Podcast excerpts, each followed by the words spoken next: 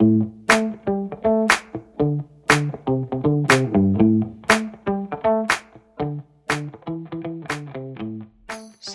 من محمد جواد تبی کبیر هستم. ما در پادکست GTM می‌خوایم ببینیم کسب و کارها محصولات و خدمات خودشون رو چطور به بازار عرضه می‌کنن و نقش marketer ها و به طور کلی marketing در این فرایند چیه.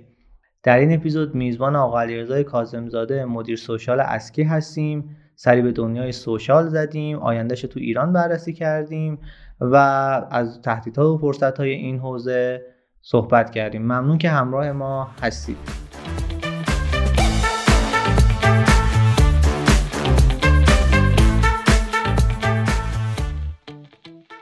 خب در خدمت علیرضا کاظمزاده عزیز هستیم. مرسی علیرضا که وقت رو در اختیار ما قرار دادی. می‌دونم سرت هم خیلی شلوغه. کلا تو اسکی فکر کنم همه سرشون شلوغه. یه معرفی از خودتون برای کسایی که این پادکست رو میشنم می‌کنی؟ برام خدا سلام عرض می‌کنم. خدمت تو محمد عزیز دوست عزیزم و همه کسی که دارن میشنون این پادکست رو. من علیرضا کاظم زاده اگه بخوام از تحصیلاتم بگم لیسانس هم و دانشگاه شریف مهندسی نفت خوندم. اواخر مهندسی نفت. فهمیدم که علاقم چیز دیگه با فضای استارتاپی و کسب کاری آنلاین آشنا شدم. که حالا داستانشم جالب اگه بخوای تعریف می‌کنم. آره، ارشد رو ام بی ای توی دانشگاه تهران گرش بازاریابی. این حالا چیزی بوده که به شکل آکادمیک خوندم. از نظر کاری هم تقریبا 5 6 ساله که متمرکزتر دارم کار می‌کنم. توضیح دیجیتال مارکتینگ. حوزه مختلفش رو تست کردم ولی بیشتر رو حول و حوش ارتباطات بازاریابی روی کامیکیشن بوده. و در حال حاضرم که مدیر شبکه اجتماعی اسکی هم و بهش اشاره کردم. کجا کار کردی شو؟ یکم بازش کن چون من اسم خیلی فکر کنم هر استارتاپی توی ایران از بچه‌ها شنیدن و کار کرد تو. یه time ی یه سری دوستان من مثلا سوالی اگه در مورد استارتاپی داشتن همیشه هم من میپرسیدن آره. مثلا می‌پرسن که مثلا اسنپ فلان چیز چی شد؟ استارتاپ ایکس ایگرگ یا کار کردن یا دوستانی دارن کار یا مثلا شرکت رقیبش بوده. شروع اصلا وارد فضای کاری شدن من برمیگرده به فینستارز سال 2015 که توی نمایش بین‌المللی تهران برگزار شد. من اون موقع خب مهندسی نفت هنوز داشتم مهندسی نفت میخوندم. کار اجرا می‌کردم قبل از اون. مجریگری می‌کردم بعضی موقع تو دانشکده این و یادمه. آره. دعوت شدم اونجا به عنوان مجری و بعد امتحانات دانشگاه هم بود و نسل دوم استارتاپ های ما تو ایران تو نمایشگاه حضور داشتن. یعنی ما دیجیکالا و اسنپ رو داشتیم. نسل دوم شامل استارتاپ های مثل مثلا تخفیفان مثلا دونیت. اگه اشتباه نکنم ریحون. اینا نسل دومی بودن که داشتن شکل می‌گرفتن و حضور داشتن و بهونه شد که خب من شناختم کم کم این استارتاپ رو اونجا و راستش تو خود اون ایونت این علاقه مندی ایجاد نشده بود هنوز. ایونت یه بهونه شد. من آدمای جدیدی رو بشناسم و این تغییر مسیره با آدم های جدید اتفاق افتاد. دیدم آدمایی که خب مثل من فعالن ارتباطات برشون مهمه و کم کم علاقه من شدم. خب توی مثلا ایونت ها و کارگاهی مرکز کارآفرینی شریف شرکت می‌کردم. خود بچه‌ای که اون ایونت رو برگزار کرده بودن بچه شهید بهشتی بودن. مرکز رشد شهید بهشتی بودن. ایونت های اونجا می‌رفتم. یه شتاب دهنده وجود داشت در دانشگاه شهید بهشتی به اسم جهش که اولین سایکل شتاب دهیش بود و من بیشتر برای گذران وقت و سرگرمی شرکت کردم دورها و کارگاه ها و همسالون نمی‌دونم خاطر تسیانم من قبل از اصلا این داستان هم توی دانشکده تو انجمن ها خیلی فعال بودم یعنی آره. به غیر از اون درسی که داشتم می‌خونم خیلی علاقه من به باز برخلاف دوران تحصیلیم تو مدرسه که من خیلی فرد منزوی و فقط درس خونه بودم تو دانشگاه کاملا برعکس. اصلا داستان من با تو توی اردو مشهد آره آره. سرگوره ما بودی. یعنی تو حتی یه سال باز جالب اینه که من تو دانشکدم تو انجمن مختلف کار کردم حتی انجمن هایی که گاهن مقابل هم دیگه بودن. آره یعنی. برای من مهم بود که تجربه کنم ببینم که این کارها به چه شکلیه. این شرکت کردن تو ایونت های استارتاپی هم این فضا رو داشت. برای من یه هابی بود یه سرگرمی بود. تا اینکه یهو این شتاب دهنده جهش که واقعا یکی از عناصر اصلی دهنده مسیر منه سایکل اول شتاب دهش بود. می‌خواست یه سری ایده ها رو جذب بکنه که مستقر بشن و شروع به کار بکنن. من با یکی دو تا از دوستانم ای سه تا ایده مطرح کردیم. سه تا طرح و پروپوزالی که به نظرمون می‌تونست تجاری بشه. 64 تا ایده توی این ایونت شرکت کرده بودن و این 64 تا ایده توی دو مرحله فیلتر شدن. یعنی اومدن جلوی داورها پرزنت. اول یه سری فیلتر اتفاق افتاد 40 تا ایدهمون بعد یه دور جلوی داورها 20 تا و بعد یه دور دیگه شد 10 تا. تو این time ی که این فیلترها اتفاق می افتاد این داوری ها اتفاق می افتاد ما رو این طرح هم خیلی کار کردیم. از اون سه تا ایده هم روی یکی از ایده ها اجماع کردیم روی یکی از ایده ها مطمئنتر شدیم که یه wedding planner آنلاین بود برگزار کننده آنلاین عروسی مدیریت کننده event عروسی. و خیلی سرگرم کننده بود. من حتی با بعض وقتا با دوستانم اون کاری که اون موقع می‌کردیم و یادم میفته اصلا ما بدون اینکه اون موقع بدونیم تحقیقات بازاریابی چیه صبح پا می‌شدیم می‌رفتیم جلو در آزمایشگاه ها با عروس صحبت می‌کردیم مصاحبه می‌کردیم در مورد اپلیکیشن فرضیمون باشون حرف می‌زدیم دغدغه‌هاشون رو جالب. میشنیدیم یعنی یه تحقیقات بازاریابی اونجا انجام میدیم بدون که اصلا خودش رو. آره استراکچرش اصلا بدونیم چیه. و تیم ما ایده ما جز اون 10 تا ایده شد که از بین این 64 تا انتخاب شد در کمال ناباوری خودمون و جنگیدیم براش. یعنی واقعا براش تلاش کردیم وقت گذاشتیم. موقعی که خب این استارتاپ شکل گرفت هسته اصلی و مرکزیش من قرار بود کسی باشم که مثلا تو درجه دو سه کمک بکنم به این business. یه چند ماه گذشت دیدم که در صدر این business هم دارم با مشکلات و مسائل و اتفاقات جدید دست و پنجه نرم می‌کنم. در کنار دوستانم البته همیشه همراه بودن و دیگه جدی شده بود. دیگه مثلا یه 5 6 ماه بود که من داشتم تو این business فعالیت می‌کردم. داشتیم MVP شو که خب اومده بود بالا سایت نسخه دومش داشت میمد بالا. مذاکره با تامین کننده های این سرویس داشت اتفاق میافتاد. جذب user داشت اتفاق میافتاد. ببین مثلا سال 2015 2016 دیگه برمیگرده به 6 7 سال پیش اون موقع ما اینستاگرام marketing می‌کردیم. خیلی جالبه که الان اینفلوئنسرهای حال حاضر که اینستاگرام وجود داره. مثلا تو حوزه wedding اصلا نبودن. یکی دو تاشون بودن فقط. خیلی اوایل اینستاگرام بود و واقعا متفاوت تر بود و ناخداگاه هم اون موقع channel اصلی ما اینستاگرام بود به خاطر اینکه برای استارتاپ خیلی بهینه بود دیگه. ارزون بود. ارزون بود و هزینه کم اصلا بعد خیلی متفاوت از الان بود. تعداد کسب و کارها خیلی کم بودن توش. مثلا فکر کنم اون موقع یه جور استفاده کاربری مثلا ما شخصی خیلی داشتیم. شخصی بود. خیلی شخصی بود. business هایی که وجود داشتن همون نسل یک و دو استارتاپ هایی بودن که توش وجود داشتن.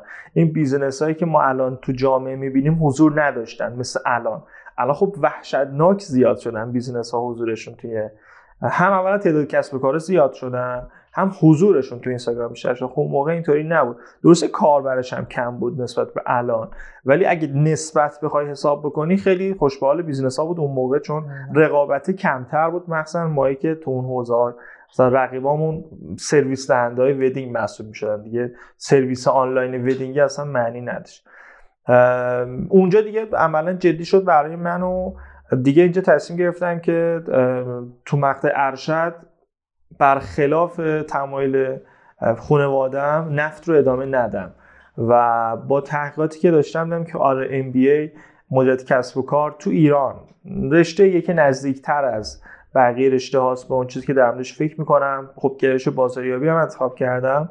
گرچه تکمیل کننده نیست. یعنی حالا بذار خیلی منابع. دیگه باید باشه. خیلی منابع دیگه باید بیاد کمکش. اما اما بیسیک خوبیه پایه خوبیه. یعنی یه سرنخ اولیه بهت میده یه ذهنیت اولیه بهت میده. و خب اینجا ما رو استارتاپ یه سال کار کردیم و همه چیز به ظاهر خیلی خوب بود راضی بودیم تشویق می شدیم جز دو سه تا تیم برتر اون تیم هایی که اونجا بودن ده تا تیم اونجا ما جز دو سه تا تیم بودیم. رسید به time ی که یک event ی برای ما طراحی کردن با کلی سرمایه گذار تو event دانشکده اقتصاد شهید بهشتی سالنا بزرگ داره. و من هیچ فراموش نمی‌کنم اون روز رو چون خیلی استرسش داشتم. خب اولا که سن سالی نداشتم. اولین تجربه business ی بود. دوما اولین باری بود که قرار بود از یک طرح و ایده ما یک کار کسب و کاری راه بندازیم به این صورت.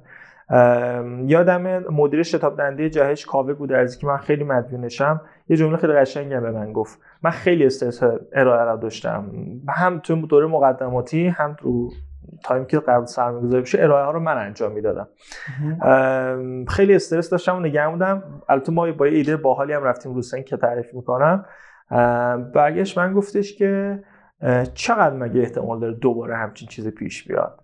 که مثلا جلوی این همه سرمایه گذار بخوای بری و حرف بزنی و اینا. برو و حالشو ببر. برو اونطوری که راحتی اونطوری که قرار بهت خوش بگذره حرف بزن و چیزایی که می‌خوای بگو چیزایی که نیاز داری رو مطرح بکن و و این تجربه که خیلی کم پیش میاد و لذت ببر از این صحنه. این حالا اتفاقی بود که اونجا افتاد. ولی حالا پرزنتیشن ما چطوری بود؟ ما چیکار کردیم برای اینکه این پرزنتیشن بامزه بشه؟ خب ما کارمون چی بود؟ سرویس می‌دادیم به عروس ها همه کسب و کارهایی که برای برگزاری مراسم عروسیشون لازم داشتن رو یه جا جمع کرده بودیم. تالارها های زیبایی ارزم به خدمت هر آن چیزی که برای برگزاری مراسم نیاز. ما سه چهار تا چیز می‌گرفتیم ازش. تاریخ مراسمش و بودجه برگزاریشو و بعد بهش پیشنهاد می‌دادیم. خب برای غرب تهران با این بودجه این گزینه ها رو داری و اگر تاریخت 6 ماه مونده 6 ماه قبل این کار باید می‌کردی الان باید این کار بکنی دو ماه بعد باید این کار بکنی. برای ارائه مسیر رو براشون آره آفرین. ما برای پرزنتیشن این پیشنهادی که اتفاقا خودت کاوم این پیشنهاد داد مدیر جهش. گفتش که کت شلوار دامادی بپوش دست گل عروسی بگیر دستت برو رو سن و شروع کن به قور زدن که اون خودت که می‌دونی دیگه اول این آره. ارائه تو باید تمرکز کل جمع رو بگیری و توجه همه رو جلب کنی و و خودت خیلی جالبه که مثلا خیلی ها اسم استارتاپ اون موقع ما رو یادشون نیست ولی این پرزنتیشن ها یادشونه که مثلا یکی اومد رو سن و با لباس دامادی و شرکت به قرض زدن و بعد پرزنتیشن ایده خیلی. جالب برای خود ما این اتفاق افتاد یعنی ما اول دموده شتابدان شریف ما تو حوزه مواد بودیم دیگه یاد باشه با علی کاظمی داشتیم کار می‌کردیم. من رفتم شروع کردم گفتم سلام ما مواد فروش های شریفیم. یعنی کلا از اون موقع هر کی از این سرمایه‌گذارا بعدن صحبت می‌کنه اون فیل شد رفت به من میگن تو هنوز داری کار خلاف می‌کنی اون تموم شد رفت. خب؟ همه چی خوب به نظر می‌رسید. بعد ارائه کلی اومدن از اون کارت و شماره و اینا گرفتن. بعد چند روز ما سه چهار تا جلسه سرمایه‌گذاری دعوت شدیم. جلسات مثلا دو سه جلسه جلو رفتیم. خوشحال بودیم. استرسا بود. خیلی جدید بود. و جالب اینجاست که تو این استارتاپ هر مرحله میگذاشت انگار یه جدید یاد می‌گرفتیم. یه جا مثلا marketing میفهمیدیم یه جا operation میفهمیدیم یه جا HR میفهمیدیم یه جا مالی میفهم یه جا حقوقی. اصلا انگار یه قصه قفل بودن هی باز می‌شد. و هر کدوم خیلی بزرگ و پر از نکته بوده. ما حالا در اندازه خودمون سعی کردیم یادش بگیریم. فکر کنم همین چیز عالی داره پیش میره و خوبه. کم کم دیدیم که بر جلسات سوم چهارم دیگه بهمون زنگ نمی‌زنن. دیگه خبری از اون آدما نیست و فالوآپ که می‌کردیم پیگیری که می‌کردیم گفتن که در حال بررسیه. بهتون خبرشون میدیم. مطمئن شدیم که دیگه کسی نمی‌خواد ما سرمایه گذاری بکنه و اون جلساتی که رفتیم بی نتیجه است. اینجا تقریبا به خودمون اومدیم فهمیدیم که یه سری چیزا ایراد داره مثلا اینکه این محصول زمان ورود به بازارش الان نیست اینکه ما تیممون خیلی جوونه و خیلی کم تجربه است و علیرغم اینکه تو این مدت کلی چیز یاد گرفتیم و کلی تجربه کردیم و رو عدد رقمی یا سه درست حسابی داریم ولی هم product time درستی نیست. دو اصلا با فرض اینکه OK product هم OK تیم ما خیلی جا داره برای یادگیری. و این ریسکو برای سرمایه‌گذار بالا می‌بره خیلی برای یعنی کاملا حق داشتن که رو ما سرمایه گذاری نمی‌کردن من اونجا به خودم اومدم و اونجا فهمیدم که داستان از چه قراره. ما تصمیم گرفتیم جمع کنیم business چون مطمئن بودیم که این product یه جواب نمی‌گیره. و راستش بخوای یکی از ای فانتزیای من اینه که یه روزی تو ایران این business رو دوباره راه بندازم و شاید برات جالب باشه که هنوز که هنوزه هم time برای ورود به بازارش نیست. چون تو ایران خریدهای عروسی کاملا حس و حال خاص خودشو داره و حالا حالا آنلاین شدنی نیستش. و ما تو حوزه دیگه بتونیم آنلاین بکنیم واقعا کار خیلی بزرگی کردیم. عروسی که جای خود داره. به من پیشنهاد دادن که OK بیا تو همین شتاب دهنده رو business ها دیگه کار کن. نسل دوم cycle دوم که داره میاد بیا رو اینا حالا co-founder باش هر کاری هر بخشی که دوست داری خب تجربه کردی چیزهای مختلف من تو اسمش هم آسان عروسی بودش. من تو آسان عروسی خب بیشتر کارهای marketing از جنس B2B و B2C رو انجام دادم که باز بی هم base ش ارتباطات بود با تامین کننده ها و حالا جذب مشتری. مشتری هم داشتید آره آره داشتیم. یعنی آدمایی بودن که خب می اومدن وارد اون چرخه می شدن ولی ما درآمد آنچنانی از این پلتفرم نداشتیم که خودمون بخوایم ادامش بدیم. شاید اگه اون درآمدان توجهمون رو جلب می‌کرد ادامش می‌دادیم. مثلا از رقیبای اون موقع ما تقریبا تو سبد حوزه ما قرار می‌گرفتن. نو عروس بود که الان مدیر عامل خانومی کسی که سایت نوعروس رو داشته. من خیلی ارادت دارم بهشون. من همین چند وقت پیش باهاش صحبت اون موقع خب شناخت نداشتم همین چند وقت پیش باهاشون صحبت می‌کردم. نوعروس خیلی خوب تونست از این بازار یه سهمی برداره یه برداشتی بکنه. ما ولی چون خیلی دیدمون این بود که product خوب شه خیلی ایدئال شه تمرکزی بیش از اندازه رو product گذاشتیم و رو اون فضای مالیه سوادش رو نداشتیم تجربهش رو نداشتیم خیلی نرفتیم تو این فضا که خب okay یک کسب و کاری که فعلا پول هم بتونه خودش تزریق بکنه تو سیستم. این پیشنهاد من شد که آقا بیا همینجا بمون کار بکن. من خیلی فکر کردم روی موضوع. دیدم که نه من نیاز دارم برم جایی که کنار یه سری آدمای دیگه باشن تا ازشون بیشتر از این یاد بگیرم. آدمایی که تو دل بیز انگار عجله داشتم اجرایی کلا خیلی هول بوده. هول که نه یعنی سرعت زیادی داشته این مسیر من. در این حد که من اصلا قبل از تم شدن لیسانس وارد فضای کاری شدم. مثلا فکر کنم بین دوستای خودم از همه بیشتر سابقه کاری یعنی انقدر که زود وارد فضای کاری شدم.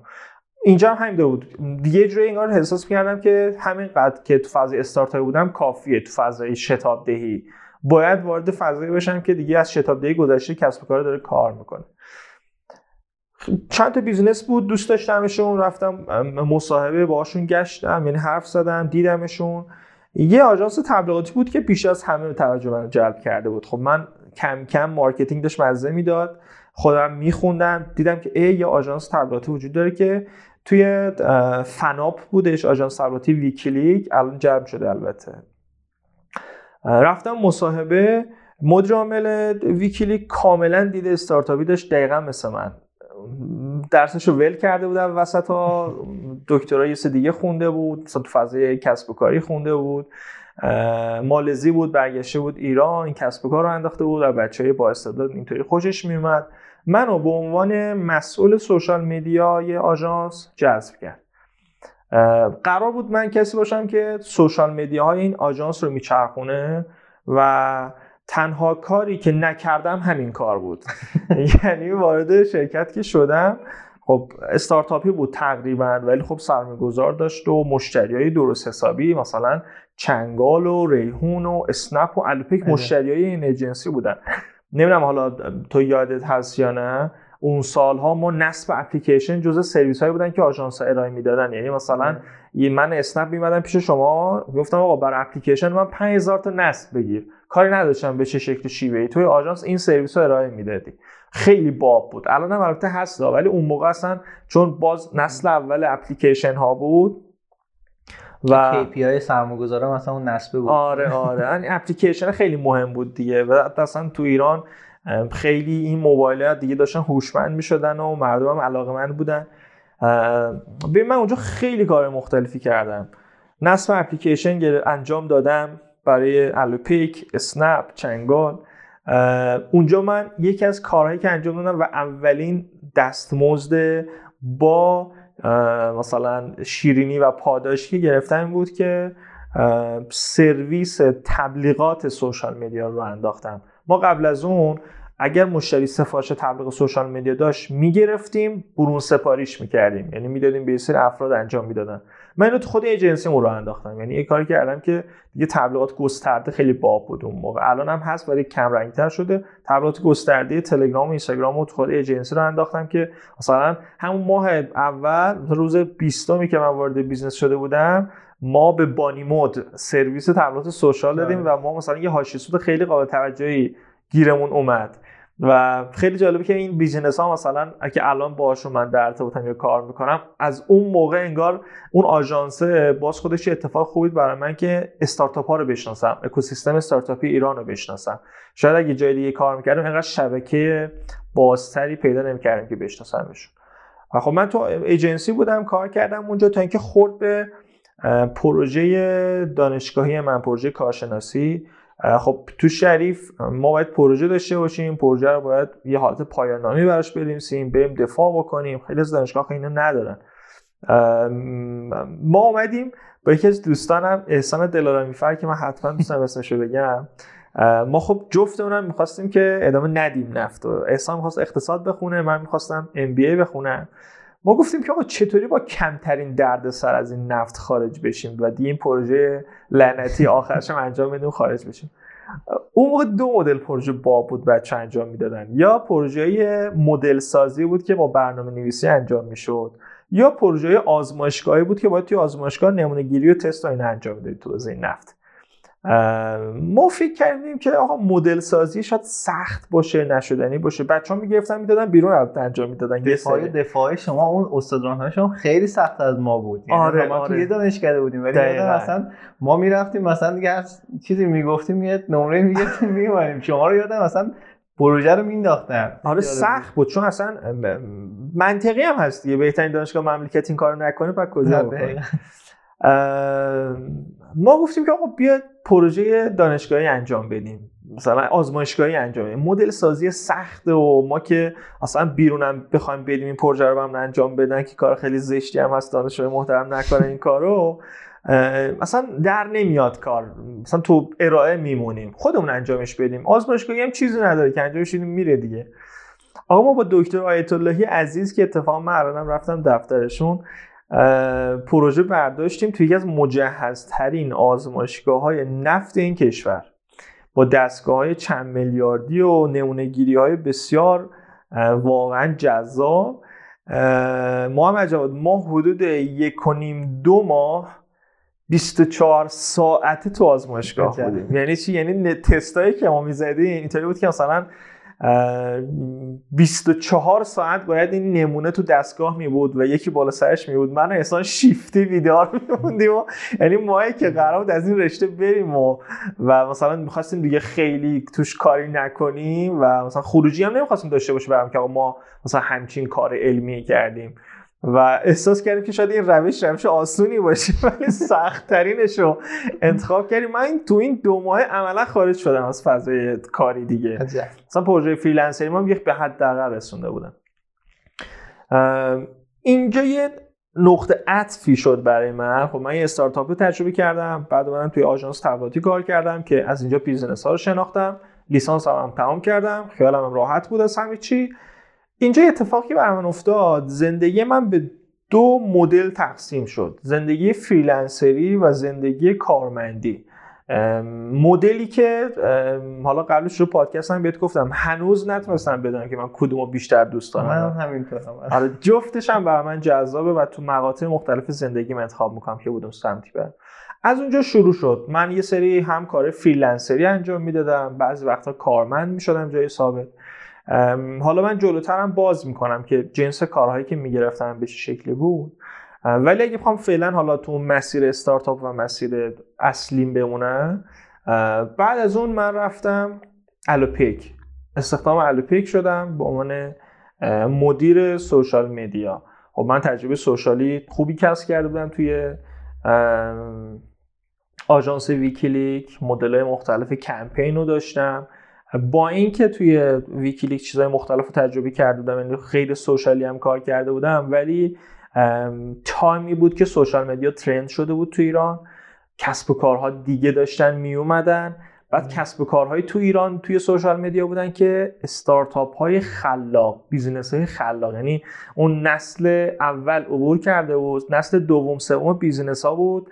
نسلی بود که اینفلوئنسر ها ظهور کرده بودن و دیگه بهترین time ورود به بازار انگار social media محسوب می‌شد. من وارد الوپیک شدم.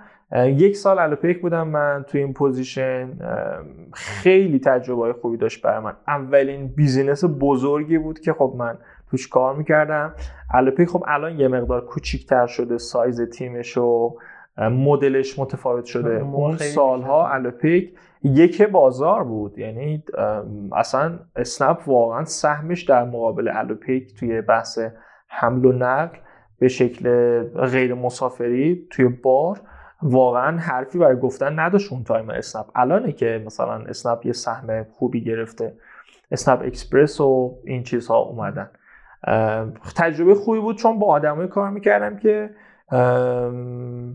غیر ایرانی هم توشون بود. آدمای کار می‌کردم که تو خارج از کشور کاری انجام داده بودن تجربه داشتن و اومده بوده برگشته بودن ایران. و اینا بر من خیلی یه سری جدیدی داشت. مثلا من اینم باز یاد اسم ببرم. هیرمند لشکری سی ام او توی مقطعی من باش کار می‌کردم. مثلا این فرد اومد و یه چیزی به من گفت و از اون به بعد من نگرشم به سوشال مدیا عوض شد. یعنی میگم اول صحبت من گفتم که همیشه آدم ها رو من این تاثیر رو میذاشتن و تو مقاطع مختلف بود. خب من یه دیدی داشتم نسبت به سوشال مدیا و اینکه چطوری از این پلتفرم استفاده بکنم برای بازاریابی کسب و کار و حرفی که هیرمند به منظر این بود که okay تو داری یه کاری می‌کنی ولی همیشه لازم نیست مستقیم بگی من اینم. بعضی موقع به شکل غیر مستقیم هم می‌تونی به آدما این رو متوجهشون بکنی بفهمی و کارکرد social media همینه. social media اصلی ترین جاییه که تو باید غیر مستقیم به آدم ها نشون بدی خودتو و بفهمونی. مثلا حالا شاید بر آدما جالب باشه چون خیلی data محرمانه محسوب نمیشه. مثلا ما تو الوپیک یه سری شاخصه ها داشتیم. مثلا شاخصه سرعت انجام دهنده بودن اینا یه سری سریع بودن و اینا یه سری شاخصهایی بودن که ما رو می‌خواست نشون بده. الوپیک یعنی این ویژگی ها رو داشت. مثلا ما تو بستن کلندر سوشال مدیامون نمیمدیم هی بگیم ما سریع هستیم. ولی در مورد منو تو مناسبت ها مناسبتی انتخاب می‌کردیم که سریع بودن رو نشون بده. مناسبتی رو انتخاب می‌کردیم که شجاع بودن رو نشون بده. مثلا روز آتش نشانی رو ما باید حتما کار می‌کردیم. چون مخاطبی که اینو داره می‌بینه شجاعت رو داره می‌گیره احساسش از این صفحه و ما بیزینسی بودیم که شجاعیم. الوپیک شجاعه. انجام که این موتور اون مثلا چون آتش نشانی؟ یه فضای دیگه ولی اون اثر غیر یعنی هر پیامی یه زیر پیام هم داره. و اون زیر پیامه انگار چیزی بود که هیرمن برای من روشنش کرد و و تا قبل از اون خب خیلی صریح بود social media یعنی چون باز رقابت آنچنان نبود همه مستقیم همه چیزاشو می‌گفتن. و این چیزی بود که یه benchmark خارجی بود انگار برای من. خیلی اتفاق خوبی بود. الوپیک بودم یک سال. تو الوپیک اتفاقی برام افتاد اومدم رو channel های دیگه هم متمرکز شدم یعنی خب توییتر الوپیک بود لینکدین الوپیک بود یعنی social media ی مختلف هم اینجا تست شد امتحان شد. بامزگی که الوپیک برای من داشت و من همیشه ازش یاد می‌کنم پلتفرم هایی که دو تا side دارن و هر side ش community خودش رو داره خیلی جالبن. الوپیک جز اولین business ها بود اولین business ی بود که برای من دو تا side داشت. خب قبل از اون ایجنسی مشتری داشت. اینجا الوپیک یه side مشتری تو داشتی یه side موتور سوارا داشتی که واقعا آدمای محترم و آدمای درست حسابی و اصلا یه community بود یعنی یه تشکلی بود. یه سری گروه ها داشتن اینا. ما خب join می شدیم بعضی موقع با account الوپیک بعضی موقع با account شخصی که ببینیم گفتمان هاشون چیه صحبت هاشون چیه. و چرا الوپیک من واقعا اون موقع دوست داشتم و الوپیک business ی بود که من عاشقانه توش کار می‌کردم؟ سفیرها ما به راننده الوپیک به موتور سوارها نمی‌گفتیم پیک. ما بهشون می‌گفتیم سفیر. الوپیک اولین business تو ایران بود که به پیک موتوریا یک اسمی داد که برازنده‌شون. آقا سفیرن اینا. سفیرای الوپیک و دیگه پیک موتوری بهشون گفته نشه و اینا خیلی الوپیک رو دوست داشتن. یعنی در قیاس با پلتفرم دیگه مثل اسنپ الان خب اسنپ هم خب خیلی عالی شده درجه یک شده. مثلا اون موقع ولی تو market الوپیک انگار واقعا دوست داشتنی تر بود. آدم الوپیک جز انتخاباشون بود. سفیرا جدا از بحث کمیسیون و امکانات رفاهی و این چیزا انگار شخصیتی که الوپیک می‌داد و شخصیتی که الوپیک داشت دوست داشتنی تر بود. الوپیک بودم. بعد از الوپیک مدیر marketing من هادی مرادی عزیز که من به هادی هم خیلی مدیونم خیلی کمک کننده به من بود. جابجا شد رفت business لندو. لندو یه پلتفرم خرید اقساطی بود و هست. احتمالا هم حالا به گوشتون خورده باشه چون تبلیغاتش تو چند وقت اخیر خیلی زیاد شده. داشت می‌رفت اونجا و رفت و به منم پیشنهاد داد. گفت اگه دوست داری و می‌خوای زل پیک داشی لندو هم گزینه‌ای که هست. خب من کار کردن با هادی دوست داشتم. از اون بر کرم تجربه کردنم یه چیزی که همیشه در من وجود داره. رفتم لندو. باز در کنار هادی که یک سال باش کار کرده بودم دوباره قرار گرفتم. یک سال و نیم توی لندو بودم من. سه تا position رو تجربه کردم. با social media manager ی شروع شد. channel های مختلف social media. PR بهش اضافه شد. توی شیش ماه دوم دیگه کارای روابط عمومی business هم کاملا سمت من بود. task اشو من انجام می‌دادم. خب خیلی جذاب بود برام. من خودم رو خیلی حالا متخصص PR نمی‌دونم. ولی دوستش دارم. کسی که به نظرم فرقش با شبکه ها چیه؟ ببین خیلی فرق داره. شبکه اجتماعی جایی که تو از طریقش یه سری کارها می‌کنی که به اهداف تجاریت برسی. اون کارها جنس بازاریابی دارن. توی پیار اون بازاریابی که تو داری انجام میدی مستقیم نیست. به شکل غیر مستقیم تو داری یه سری کارها انجام میدی که به اهداف تجاریت کمک می‌کنن و شبکه های اجتماعی یکی از ابزارهای PR ه یعنی نمیشه گفتش PR بالا سر social media عکسش هم نمیشه گفت که social بالا سر PR ه. اینا دو تا چیزی که هر کدوم کار خودشو داره انجام میده. ولی social media به نظر من بیشتر داره بازاریابی می‌کنه برای business PR جنس بازاریابیش خیلی متفاوت تره. PR چیزیه که سعی می‌کنه مدیریت ها رو بحران بکنه سعی می‌کنه ارتباط درستی با ذینفعان شکل بده. وقتی داره میگیم ذینفع یعنی هر کسی که با business در ارتباطه. کارمندانش مشتریان گروه یکش مشتریان گروه دوش که مثلا تو الوپیک می‌شد سفیرانش. مثلا توی لندو می‌شد فروشگاه ها که توی لندو دارن فروش اقساطی انجام میدن. PR جنسش اینطوریه. و تو شیش ماه سوم position marketing communication manager مارکام به طور خلاصه که ما تو ایران کم داریم این position position جدیدیه تو تو digital marketing دنیا. فرقش با اونا چی میشه؟ ببین marcom کاری که داره انجام میده اولندش که انقدر جدیده من خودم دائما در حال یادگیریم دو تا position بگم که اصلا آدمی که علاقمندن برام بخونن و یاد بشه. یکی marketing communication manager یکی corporate communication manager. دو تا چیزی که base شون communication ه base شون ارتباطاته. marketing communication بیشتر کاراش جنس بازاریابیه که توش ارتباطات وجود داره. یعنی چی؟ یعنی تو از ارتباطات در راستای بازاریابی استفاده می‌کنی. corporate communication ولی بیشتر به سمت ارتباطات میل می‌کنه. یعنی بازاریابی اون top of mind ه نیست. گرچه همه کارا در راستای بازاریابی ها. ولی تو توی corporate communication بیشتر ذینفعات رو در نظر داری communication داخلی و خارجی تو در نظر داری. چه با کسایی که business ت داره کار می‌کنه چه آدمایی که داخل business تن گروه های مختلف business تن و حالا مثلا تو تعریف marketing communication اگه دوستانم برم بخونن ما مثلا مدل های مختلف داریم یعنی کاملا دست خودت که چطوری این مسئولیت رو بچینی. مثلا تو یه سری business ها مثل ریحون سابق که position marketing communication داشتن marcom داشتن کمپین هم زیر مجموعه این بود. در که توی و PR جدا بود. در که توی سری business ها نه کمپین جزء marketing communication نیست ولی PR جزء marketing communication. فرمی که ما توی لندو و تیمچه که حالا داستان تیمچه رو میگم شکل گرفت این بود که کمپین جدا دیدیم. فردی داشتیم که مدیر کمپین و متخصص کمپین بود. ما اینجا کارها زیر مجموعه social بود و PR بود و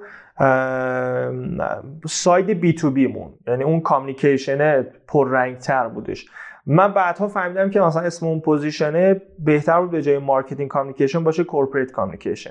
ولی خب به طور کلی خیلی در قید و بند الفاظ نبودیم دیگه. بیشتر دنبال آره دنبال پیدا کردن. اصلا چی شد؟ اصلا این این position من به شرکت پیشنهاد دادم و درخواست کردم که این خلاها وجود داره. من می‌خوام مسئولیت اینو به بگیرم.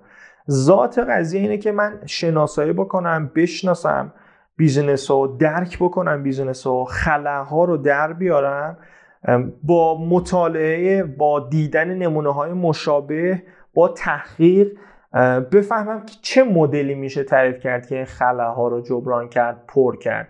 این position هم که توی لندو شکل دقیقا اصلا هدفش همین بود. ما دیدیم که آقا ما توی communication یه جاهای گیر داریم توی side مثلا تامین کننده ها. ما توی communication گیر داریم. وقتی PR داره یه کار می‌کنه توی communication ش با social media ما دیدیم که خلا وجود داره. توی ارتباط تیم بازاریابی با دپارتمان های مختلف. مثلا با مالی با operation با product. یه نفر باید یه تیمی انگار باید مسئول این هماهنگی باشه. و این دپارتمان و این تیم شکل گرفت که این خلاها رو بیاد پوشش بده. این خب position سومی بود که من تجربه کردم اونجا.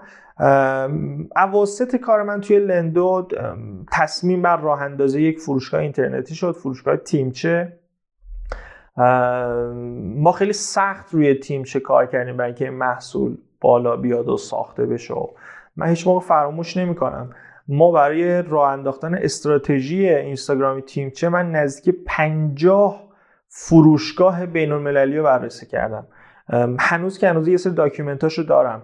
بررسی ها انقدر detail بود که مثلا عکس استفاده می‌کنن چهره استفاده می‌کنن بنر دارن تیتر دارن تخفیف رو می‌زنن یا نمی‌زنن عدد تخفیف رو می‌زنن درصد تخفیف رو می‌زنن. یعنی اصلا خود پروژه تیمچه یه اتفاق شد که من کلی case خارجی ببینم و search بکنم ایده بگیرم. تیمچه هم یه فروشگاه اینترنتی بود که راه افتاد. همین که من توی لندو و تیمچه یعنی یه شرکت دو تا شرکت که یه تیم داشت مدیریت می‌کرد.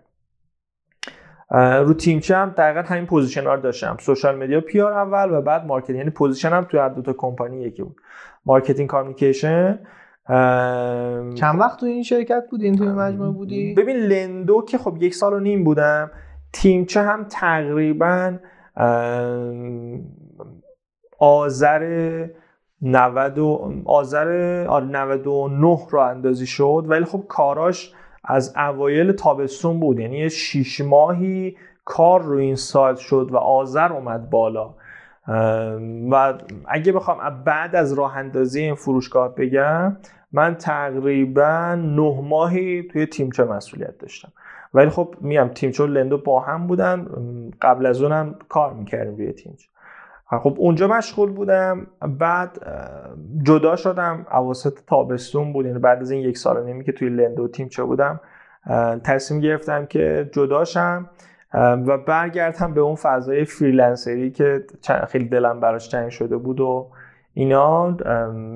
توی time freelancer ی هم 6 7 مدل business رو تجربه کردم. از رمز ها که trend ن و از business سنتی ها که همیشه دوستشون داشتم و خیلی علاقه چیزای freelancer ی جالبی freelancer ی اینه که تو حوزه های مختلفی می‌تونی همزمان فعالیت های داشته باشی. یعنی که جذابیت هایی که برای خود من داره اینه که ذهنم می‌تونم باز بذارم. یعنی باز کنم تو این قضیه. همزمان که دارم تو حوزه مثلا SEO یک بازرگانی کار می‌کنم می‌تونم تو حوزه رمسرزم مثلا یه حرکتی بزنم. و هی این سویچه حالا نمی‌دونم بعضی جاها ممکنه برگردم بگم که خب این سویچه و یک متمرکزم شاید ولی تو حوزه خودم متمرکزم. منتها انگار تو اون حالا رشته خودم متمرکز اون تا تو حوزه های بیزینسی متفاوتی. اصلا این سوالی که من اصلا جواب همین رو نمی‌دونم دیگه. جواب اینو نمی‌دونم که این خوبه که تو چند جا فکرت درگیر باشه یا خوب من بعضی موقع ها نیاز دارم به این نیاز دارم که اگه business فاصله بگیرم به 10 تا چیز فکر کنم تا ذهنم باز شه. چون می‌تونم تجربه موفق یه business رو توی نه تای دیگه تست بکنم. و این خیلی ارزشمنده. خطایی که توی business رخ داده رو جلوش رو تو business های دیگه بگیرم. این جذابه تو freelancer ی. بعدیش هم همینه که یه جایی احساس کنی نه شاید دارم تمرکزم رو از دست میدم. این ذهنم به ده تیکه تقسیم شده. آخه اون ور قضیه کارمندی هم قبول داری که حالا من حالا کارمندیشو نمی‌خوام بگم چیز بدی اصلا نه من این مدلی تو خود من الان اون مدل مثل تو دارم تست می‌کنم کار می‌کنم. تا حس می‌کنم تا business ها تا یه جایی این چالش ها رو دارن که تو وقت بذاری طی شبانه روز درگیرت کنه. ولی یه جایی به بعد دیگه واقعا انگار رو روتین انداختی کار خب این دقیقا مثلا یکی از علتهایی بود که من تصمیم گرفتم جداشم از business همین آدم فکر خب الان دیگه چیزی نمون که دقیقا همینه. این اتفاق اصلا عامل اصلی جدایی من بود. و آره قبول دارم اینو. ولی business های استارتاپی عموما چون انقدر جدید تو ایران وجود داره هی تغییر توش وجود داره. یعنی هی مثلا اون سالی که من الو پیک بودم و واقعا سال جذابی بود به خاطر این بود که ما دائما سرویس های جدید راه مینداخت حالا من اسم ببرم آدما به گوششون قطعا خورده. الو پست اون سالی رو انداخته راه اندازی شد که من خب تو الو پیک بودم. اولین بار بود تو ایران. بستر میومد دم در خونت می‌گرفت خودش می‌برد توی پست تحویل می‌داد و پست ارسال می‌کرد. حالا به اون مقصد که تو نیاز داری این سرویس های این جنسی وقتی اضافه میشن یا کار جدیدی که یه business می‌کنه خب ذهن تو رو بازتر می‌کنه. نیازی به تحقیقات داره نیازی به مثلا کارهای بیشتر از اون کارهای روتین داره. ولی ولی یه سوال بهت بگم. این شاید ما کم داریم تو business های ایرانی ولی حداقل business هایی که من باشون درگیر بودم خوشحالم که این چیزا داشتن در خودشون. که با اینکه به فضای روتینی هم تو میری اگر business پتانسیلش رو داشته باشه یعنی business واقعا توانش رو داشته باشه تو نباید منتظر business باشی که یه اتفاق جدید رقم بزنه تا حالا یه خلاقیت و تنوعی برای تو بشه. واقعا من به به بچه که دارن گوش می‌کنن اینه که خودشون هم بگردن نمونه مشابه ببینن. ببین یه چیز جذاب ما توی تحقیقات بازاریابی داریم یه مفهوم ما دو مدل تحقیق بازاریابی داریم. یه مدل تحقیق بازاریابی شناسایی مسئله است. یه مدل حل مسئله است. ما این بخش حل مسئله رو خوب بلدیم. یعنی تو که وقتی یه مشکل پیش میاد یه فرد متخصص یه فرد باسواد یه فرد با تجربه یا یه فرد علاقه من میره دنبالش راه حلاشو میگرده سعی می‌کنه نمونه مشابه پیدا بکنه و راه حل بده بهش. ولی اون اولیه کمرنگه و حیفه و بده که کمرنگه. شناسایی مسئله خودش تواناییه؟ شناسایی مسئله خودش چیز خیلی چیز مهمیه.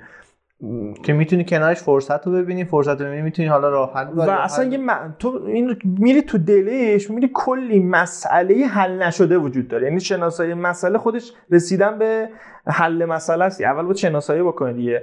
شناسایی مسئله به مسئله می‌پردازی که آشکار نیست. در آینده احتمال داره به وجود بیاد. یه یه بار مدیر لندو آقای رنجبر که باز آقای رنجبر هم خیلی به من محبت و لطف داشتن و من بهشون هم خیلی مدیونم. من خیلی باشون راحت بودم و خیلی شنوای حرف ما بودن و خب در این حد که من سه تا مسئولیت انقدر شنوا بودن که من سه تا مسئولیت گرفتم خودم position پیشنهاد دادم. یه بار من داشتم انتقاد می‌کردم به این موضوع این چرا فلان شد؟ خب business ما به من روزی که وارد لندو شدم محمد جواد فکر کنم 50 60 نفر بودیم. روزی که خارج شدم 400 نفر بودیم. یعنی business تو این آره. یک سال چقدر بزرگ شده بود. یه بار من داشتم انتقاد می‌کردم آقا این این شد فلان شد تو جلساتی که با هم داشتیم. یه حرف خیلی قشنگی زد. گفتش که تشکر کرد که آقا این داره مثلا بازخورد فیدبک کار میده. گفتش که ببین بعضی موقع یه سری چیزها جدیده و ما اولین بار داریم تجربهش می‌کنیم. مثلا از این چیزی که تو داری میگی مثلا 70 درصدش رو مگه به خاطر این نیستش که چون الان انقدر شدیم انقدر بزرگ شدیم اینا رو باش مثلا دو ماه قبل که اینا رو نداشتیم که الان چون بزرگ شدیم به اینا رسیدیم دیگه. اولا این خودش جذابه. یعنی تو هر بزرگتر میشی تو این موقعیت بودیم که آره آفرین. اول یه خود جذابه. دوم که اتفاقا بهتره که ما بشینیم به این فکر کنیم که خب یه چیزی که در آینده احتمال داره به وجود بیاد من از قبلش فکر کرده باشم و وقتی رخ میده کاملا دیگه آمادهشم. باز همون شناسایی مسئله است یعنی تو به این فکر کنی آقا business بزرگتر شد چه چیزهایی احتمال داره به وجود میاد؟ و خوبیش این بود اونجا که اصلا با اینکه تغییر کردم یه سه شاید درست نبود پیشنهاد شد که خب OK خیلی عالیه که تو شناساییش کردی. بیا و راه حل بده. و این باز جزو چیزایی بود که من خیلی توی لندو دوست داشتم و همون تاکید دوباره داره روی اون شناسایی مسئله. آره بعد تا time ی که freelance بودی حالا کار کردی بعدش هم کلان از کی دوباره یعنی هی داری سویچ می‌کنی آره تو این فاز اینا. کلا شبکه های اجتماعی رو حالا چون می‌دونم که خیلی تحقیق می‌کنی خیلی می‌خونی خودت هم واقعا. آیندهشون رو توی حالا چه فرهنگی که ممکن تو زندگی ما آدما بسازه حالا من شبکه اجتماعی میگم چون الان مثلا همه شاید ذهنشون این اینستاگرام ولی هی می‌دونی که داره چیزای جدید نمی‌دونم هر دفعه یه برنامه کلاب هاوس میاد یه بار یه چیز دیگه میاد. کلا آیندهش رو توی اون زندگی ما چطور می‌بینی؟ فکر می‌کنی مثلا حالا مثلا فرض کن من می‌خوام آماده بشم و مثلا 7 سال دیگه چجوری چه چه من یادت مثلا اون موقع که اینستاگرام نبود ما اوایل که وارد دانشگاه شدیم 92 تو بود 92 تو بودی 94 من بودم.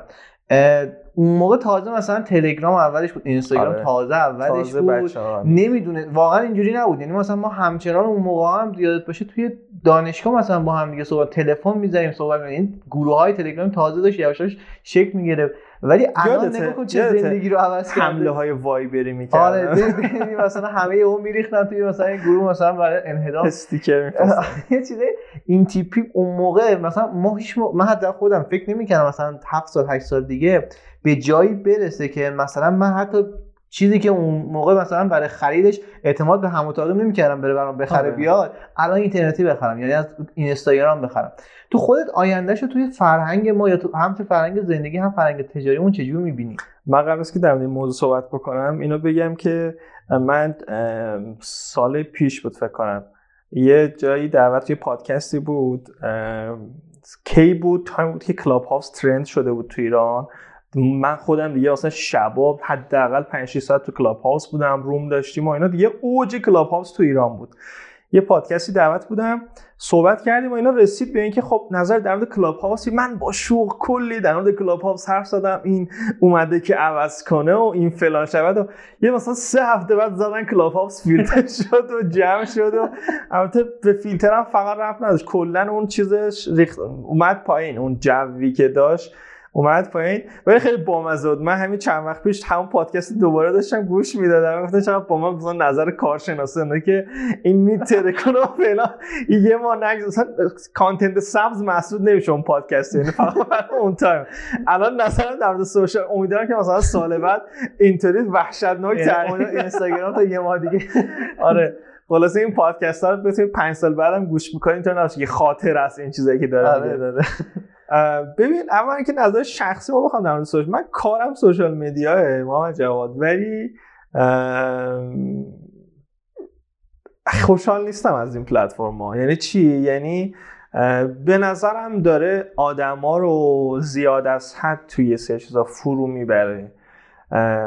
من خیلی دوست دارم سوشال مدیا رو از این جهت که دوستانم رو می‌بینم. ببین من تو الان هم دوستان مشترک داریم هم یه سری همکلاسی دوستایی داریم که توی سراسر این جهان دنیا.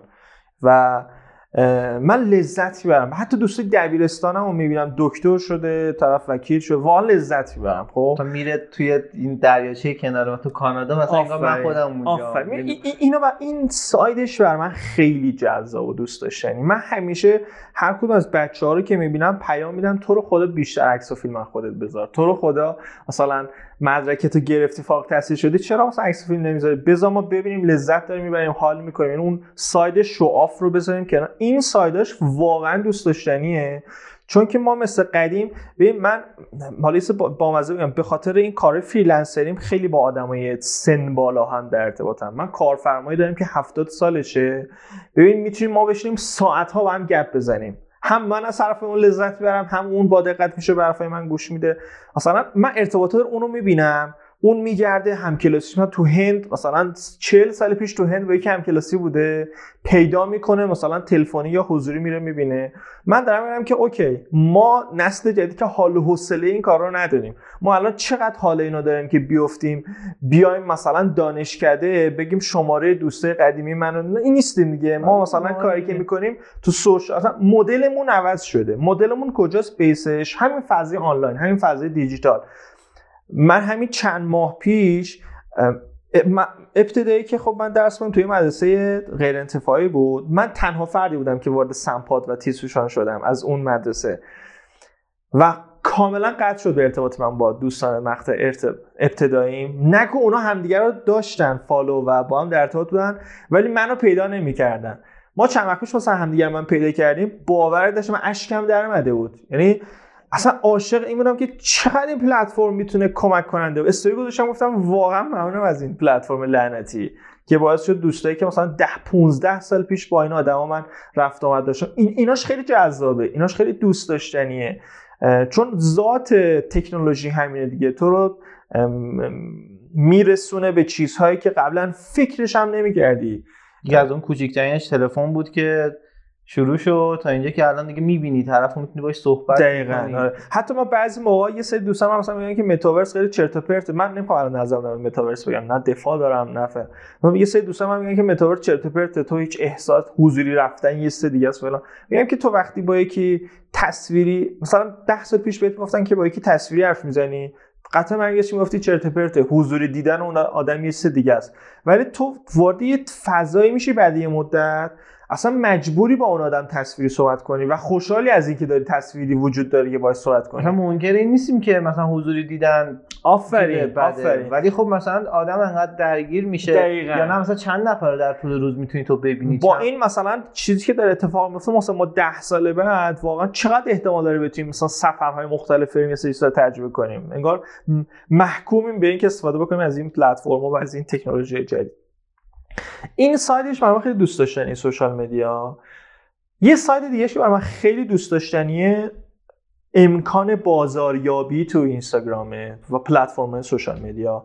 من خوشحالم که کسب و کارهای ما ذهنشون باز شده وارد شدن و از این چنل دارن استفاده می‌کنن برای کسب درآمد برای رشد برای دیده شدن برای بزرگ شدن. مخصوصا تو روزهای سختی که هستیم. محمد جواد من می‌بینم کسب و کارها رو. یعنی جزء آدمایی هستن که خب با کسب و کار زیادی در ارتباطن می‌دونم چطوری دارن میگذرونن زندگی رو چطوری هزینه دارن پرداخت می‌کنن چطوری کارمنداشون رو دارن حقوق میدن. سخته واقعا کار راحتی نیست کسب و کار داشتن تو ایران. اینا, اینا این بخش هم برای من جذابه.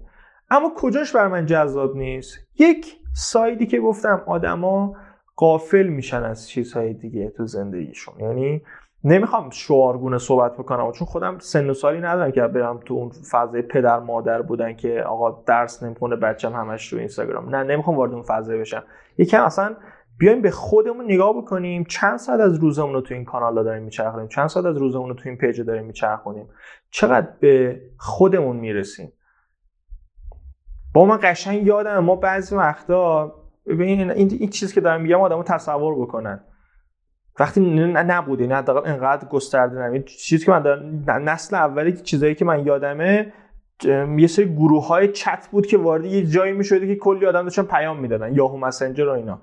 هم همون موقع اصلا نمیگم خیلی قدیم تر آدما بعضی وقتا از بیکاری از آزاد بودن time میشستیم فکر می‌کردیم با خودمون. یک ساعت دو ساعت با خودمون فکر می‌کردیم. تو الان پنج دقیقه time آزاد داشته باشی سریع اینستاگرام تو باز کنی استوری جدیدش اومده. دقیقا. ایناش برای من یه کوچولو نگران کننده است. یه کوچولو دوستش ندارم اینا رو. ترجیح میدم من الان استفاده شخصی خودم از اینستاگرام خیلی کمه. همیشه بعض وقت دوستان من فکر می‌کنن که من اگر موبایل خیلی دستم ها موبایل خیلی دستم و 90 درصدش به خاطر بیزینسه. 90 درصدش به خاطر کارهای بیزینسیه. ولی اون شخصیه چون برم مثلا پستای باحال ببینم برم فلان بکنم و اینا درصد خیلی کمی داره. چون احساس می‌کنم که غرق میشیم. و ذات این چیزی که من دارم میگم بخشش چیزایی که من شنیدم از معاونین و از آدمای رد بالایی که توی این پلتفرما کار می‌کردن و اومدن بیرون و یه سری سخنرانی کردن.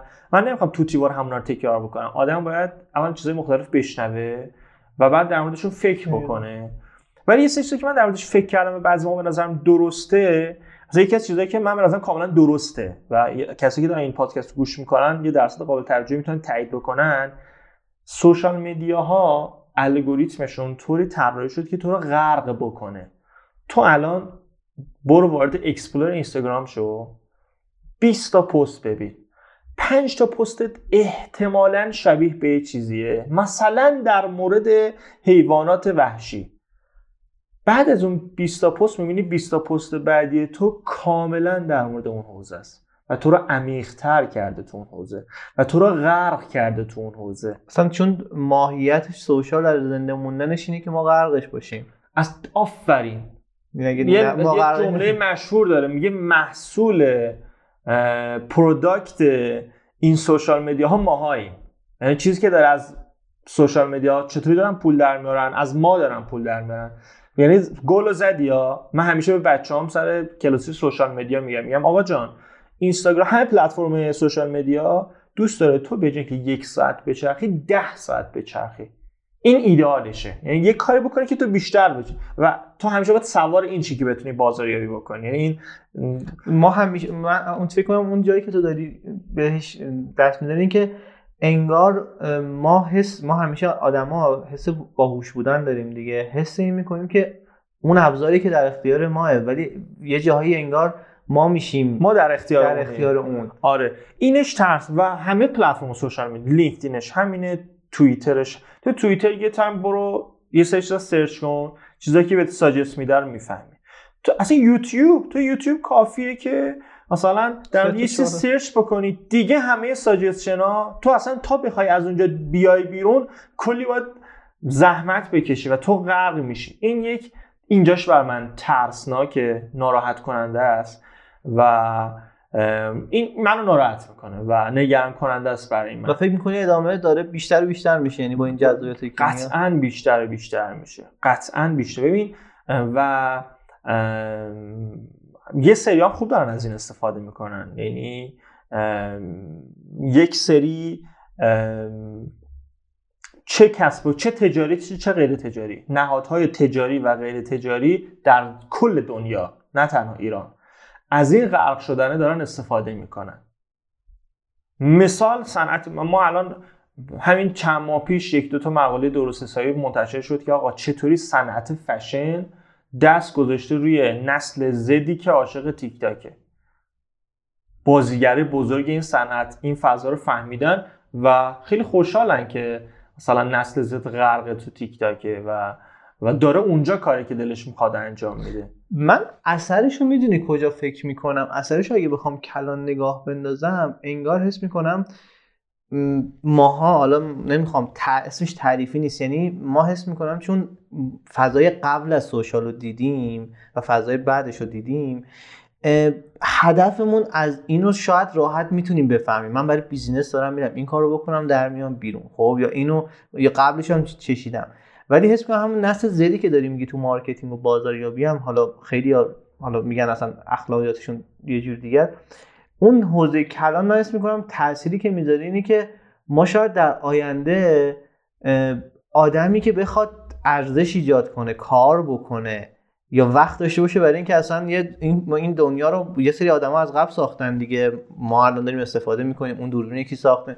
حس می‌کنم قرار این سوشال انقدر بره جلو که اون آدمای نسل زیدی که قرار برای نسل‌های بعدی یه چیزایی تو... یه چیزایی تولید کنن یه کاری رو انجام بدن دیگه این کارو نکنن. از نظر اقتصادی شاید ما خیلی جاها به این مشکلات بخوریم. گرچه حالا این آمارا رو نگاه بندازی میان میگن مثلا خیلی الان چیز کم شده نمی‌دونم آدمای فعالی که بخوان کار کنن کم شده همه دنبال نمی‌دونم چه می‌دونم به قولی رشدی راه 100 ساله رو یه شبه رفتنن. این اسم می‌کنم در آینده شاید این اثرش رو اثر رو نه تنها فقط ایران کل دنیایی رو آره. داشته باشه. حالا خودت فکر می‌کنید چجوری می‌تونیم این رو حداقل مدیریت بکنیم برای خودمون. من در جایگاهی نیستم شاید حتی خود من بگم که آقا بیا یه راه حلی بدیم که برای مثلا کل دنیا جواب بده. آره واقعا اولش که ما داریم گفتگو می‌کنیم. یعنی دقیقاً. تو مرحله شناسایی اصلا حل مسئله ما انقدر من به شخص حداقل انقدر سوادشو ندارم. با اون کسی که داریم کار می‌کنیم فضا رو می‌بینیم داریم گفتگو می‌کنیم با هم دیگه. می‌دونی من این ضعف رو کجا می‌بینم؟ و یه کوچولو داره برطرف میشه. حداقل تو ایران یه کوچولو یه بخشش برطرف شده. ضعف توی عدم دانش رسانه‌ای مردمه. دانش رسانه‌ای چیزیه که ما تو دانشگاه شاید تو یه سری رشته ها یه کورسی ازش داشته باشیم. جدیدن تو مقطع یازدهم تو مدرسه تو مقطع یازدهم اضافه شده کتاب. یعنی یه درس اضافه شده. حالا من اسم درس رو دقیق دهم یا یازدهم اسم درس رو دقیق یادم نیست. ولی بیسش رسانه است. چیه این رسانه داستانش؟ ببین ما تو کل من می‌خوام اقتصادی و تجاری ببینم دنیا رو و تو اسکیل کوچیک تو فضای دیجیتال الان که داریم دیجیتالی میشیم تو دیجیتال ببینم. ما چند سه دسته کار سه دسته نمونه داریم. مخاطبان و کاربران رسانه ها بنگاه های تجاری. این سه دسته کسایی هستن که دارن فعالیت می‌کنن. تعریفی که از رسانه وجود داره برای مردم انگار شفاف و دقیق نیست. کارکرد رسانه سرگرم کردن مردم و هدایت مردم به بنگاه های تجاری. این کار این تعریف ساده رسانه است. شاید به یه سری حالا دوستان که تو کار رسانه بر بخوره ها. ولی من چیزی که دارم ازش صحبت می‌کنم چیزی که توی کتابام خوندم توی چیزی که من دارم تو بنگاه من تو جایگاه بنگاه تجاریه. می‌بینی داری خود دارم می‌بینم. اجراش و این چیزی که دارم میگم تو ایران نیست تو کل دارم میگم اصلا فضای کلان. اصلا قبل سوشال مدیا همینا رو داشتیم ما. اصلا تو سوشال مدیا بذار کنار. روزنامه از یه جایی به بعد رسانه تعریفش این شد. روزنامه چرا روزنامه باید داشته باشه مردم؟ سرگرمش کنه. و هدایتش. و روزنامه چطور باید پول در بیاره؟ هدایت بکنه کاربر به سمت بنگاه تجاری. حالا گیر اینجاست. ما الزاما بنگاه هامون همشون تجاری نیست. توی صحبتام گفتم تجاری و غیر تجاری. نه تنها ایران کل دنیا. نهادهای حاکمیتی اینجا وجود دارن.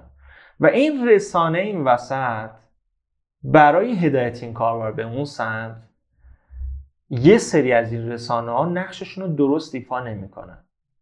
و به هر به قولی صادق ایفا نمی‌کنه آره. حالا مثلا یه, یه, یه مدلش اینه. و این باعث چی میشه؟ محمد جواد یکی از چیزایی که باز من همیشه ناراحت می‌کنه من صبح تا شب تو هم قطعا همین صبح تا شب چیزای مختلف میشه یعنی بمبارانی از محتوا دیگه صبح تا شب. من همیشه سعی می‌کنم تو چیزای مختلف دو قطبیش رو بشنوم. یعنی چی؟ مثلا پرسپولیس استقلالی دعوا دارن هم تو کانال پرسپولیسی باشم هم تو استقلالی جفتشو بشنوم چپ و راست از نظر سیاسی با هم مشکل دارن هم راست و هم چپ. هم دو قطبی ها رو من همیشه سعی می‌کنم جفت قطبا رو نه چون آدم. چون آدم منفعلی هم راستش. سعی می‌کنم ولی بشنوم. سوادم رو ببرم بالا و بشنوم. این شنیدن کمکی به من می‌کنه چیه؟ من چیزایی که صادقانه نیست چیز... چیزایی که فیکه چیزایی که جهت داره رو می‌تونم راحت تر تشخیص بدم. یعنی متوجه بشم که چیزا کدوم درست نبود کدوم شایعه بود. و ما فضای مجازی نه تنها باز ایران دارم میگم کل دنیا. پر است از اطلاعات نادرست ناقص و غیر شفاف و غیر واقعی. و مردم تو روزمره هاشون اینا رو با همدیگه به اشتراک می‌ذارن کلی. من خیلی شده نشستم توی مجلسی آدمو داشتن در مورد موضوع صحبت می‌کردن. مثلا ترند بوده ولی من می‌دونم که ما این خبر لعنتی فیکه. و این از چی نشأت می‌گیره از سواد رسانه ای این از سواد رسانه ای نشأت می‌گیره. و باز تاکید می‌کنم مربوط به ایران نیستش. ما تو خود دنیا هم یه سری موضوعات داریم که ترند میشه همه یه فکر داره که اصلا یه داستان دیگه ای داره. خیلی عالی دست در نکنه واقعا. من هرچی میره جلوتر هم یاد خاطرات قدیم برام زنده میشه. هم می‌دونم که اگه بخوایم ادامه بدیم انقدر صحبت جذابی هست تو این زمینه. خیلی فلسفی آره نه واقعا. آخه چون من خودم لذت می‌برم. حالا اینو میگم بذاریم کنار. برای صحبت آخر کلا اگر یه کسی بخواد تو این زمینه وارد بشه به عنوان کسی که حالا فرضاً علاقه تو حوزه مثلا دیجیتال با شبکه های اجتماعی چه چیزایی که تو حالا پوزیشنایی که صحبت کردی. اگه بخوایم خیلی کوتاه. در مورد این مسیری که می‌تونه اون طی بکنه و یا منابعی که می‌تونه ازشون استفاده گرچه می‌دونم و گفتیم که خیلی زیادن. چه پیشنهادی براشون داری در این حد که فقط اگر خواست به چیا حواسش باشه؟ به چیا حواسش مثلا کمتر باشه؟ آره حتما. من اولش که خیلی ممنونم که فرصت رو دادید صحبت بکنیم و ممنون از بچه پادکستتون. من الان time اینجا دیدم فهمیدم چقدر ما حرف زدیم و چقدر ما تجاری حرف نزدیم. چقدر کسب و کاری جذاب بود که اصلا اصلا نفهمیدم این time چطوری گذشت و بیشتر از که کسب و کار باشه خیلی تو فضای فلسفی ولی به نظرم چیزی که لازم بود در موردش آره. صحبت بشه. ولی یکم برگردم فلش بک بزنم به فضای کسب و کار. اولش که قطعا امید دارم به بازاریابی به طریق سوشال مدیا نسل جدید بازاریابیه دیگه.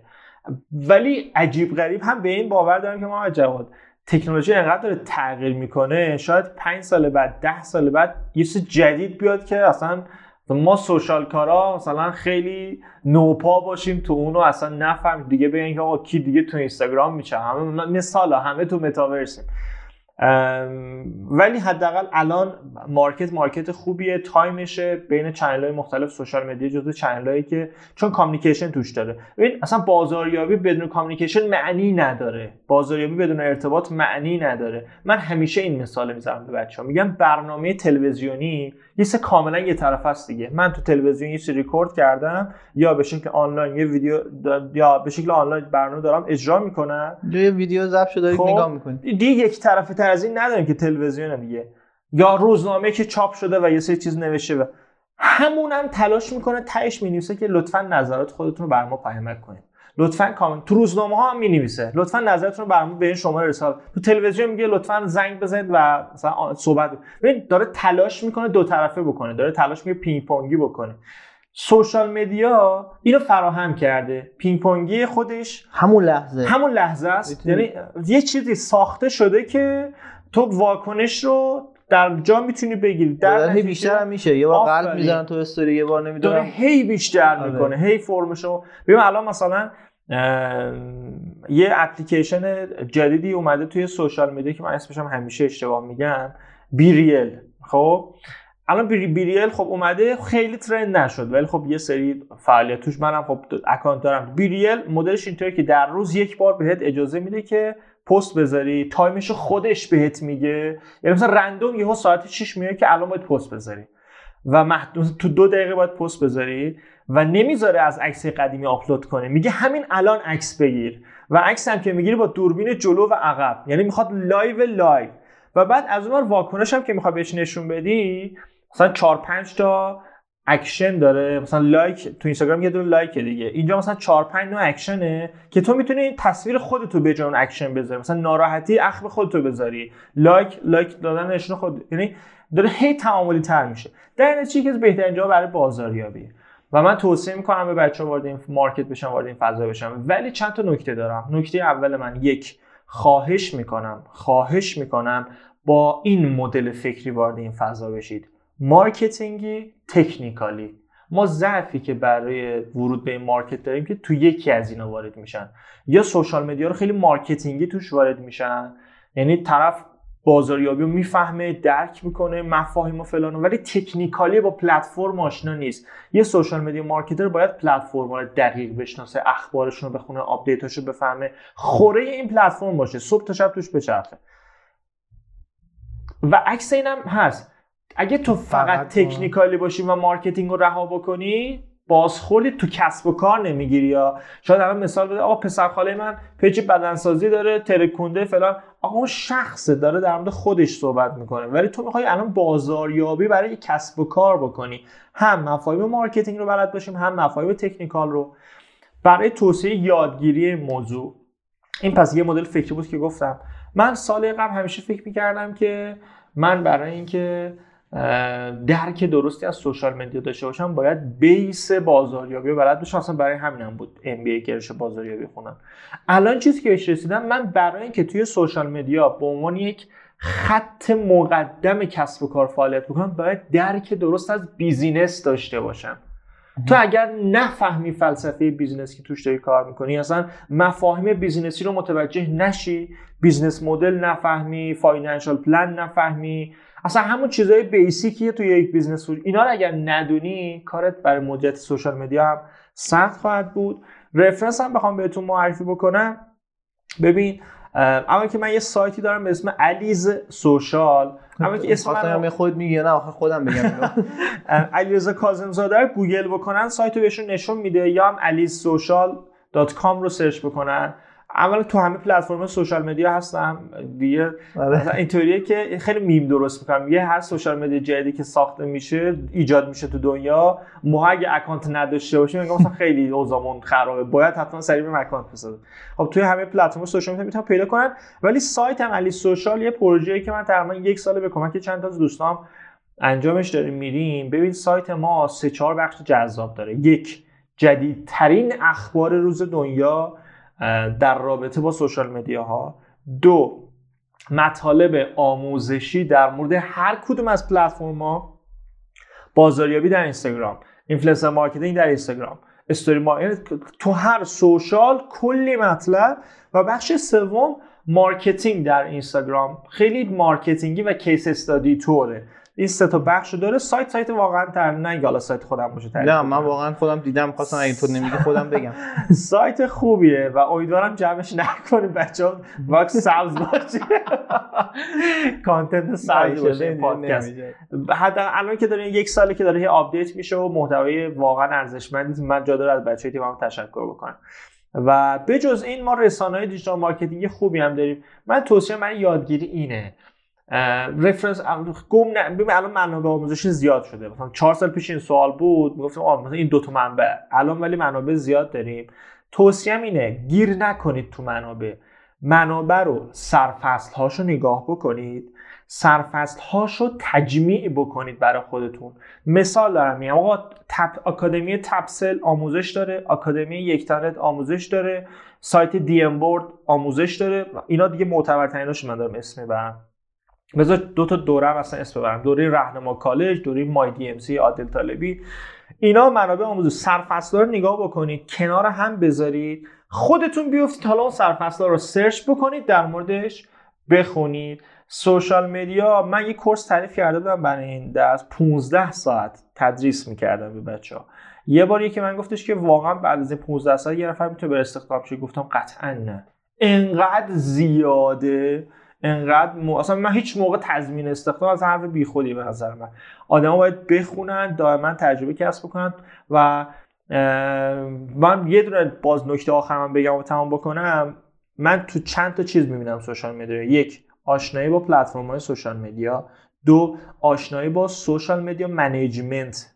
مدیریت social media رو سرچ بکنن اصطلاح مدیریت management سرچ بکنن. دو content marketing content marketing یه رشته است ولی تو تو social media باید content marketing بفهمی. سه campaign managing یا campaign design کمپین برگزار کردن تو marketing خودش یه رشته است ولی تو تو وقتی تو social کار می‌کنی باید درکی از طراحی کمپین تبلیغاتی داشته باشی. سه قدرت ببخشید پنج قدرت آنالیز و تحلیل. یه social media marketer تا زمانی که تحلیل نکنه عملکردشو آنالیز نکنه رقباشو بله، فعالیتش به هیچ دردی نمی‌خوره.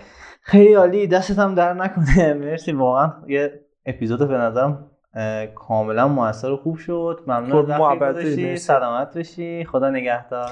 ممنونم. منم خیلی خوشحالم که در خدمت شما بودم و امیدوارم که سرشون رو درد نیاورده باشم بچه‌ها مرسی از همگی. مرسی. خدا